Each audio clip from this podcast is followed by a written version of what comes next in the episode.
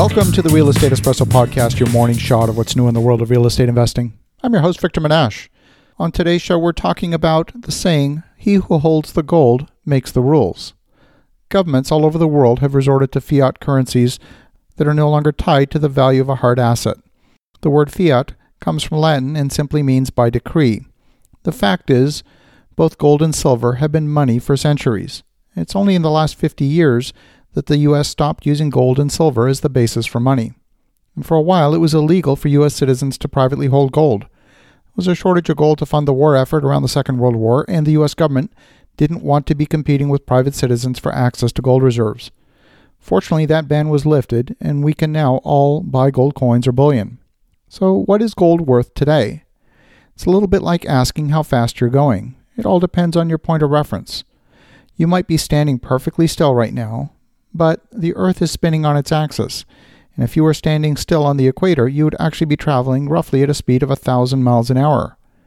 But wait a minute, the planet itself is rotating around the sun once a year.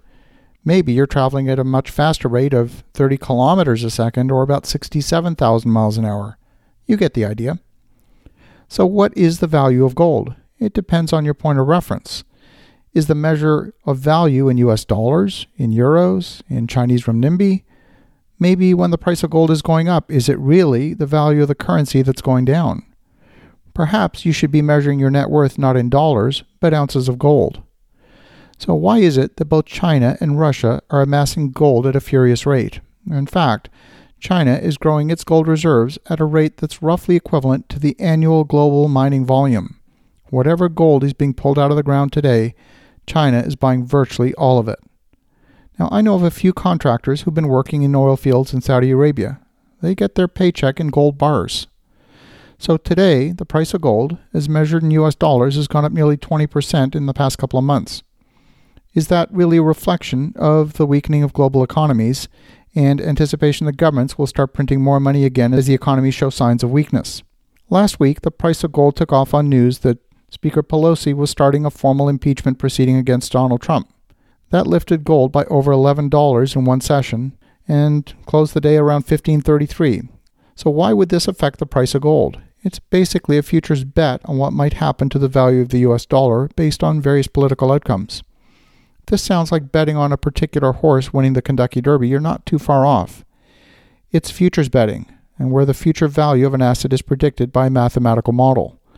So why does the price of gold as measured in US dollars fluctuate so wildly? Should the price of gold not be in fact more stable? In the end, gold is a hard asset with intrinsic value. Its value should be very stable over time. It's one of those reference points. But so are other hard assets.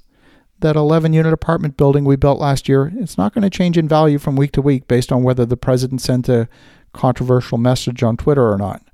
It's the same 11-unit building where a two-bedroom apartment rents for about $1,650 a month. It'll be worth about the same in a year, plus a little bit of appraised value growth as our currency devalues. The rents will increase a bit, and so will the expenses. In 10 years, it'll still be the same 11-unit building, generating strong income and cash flow each and every month.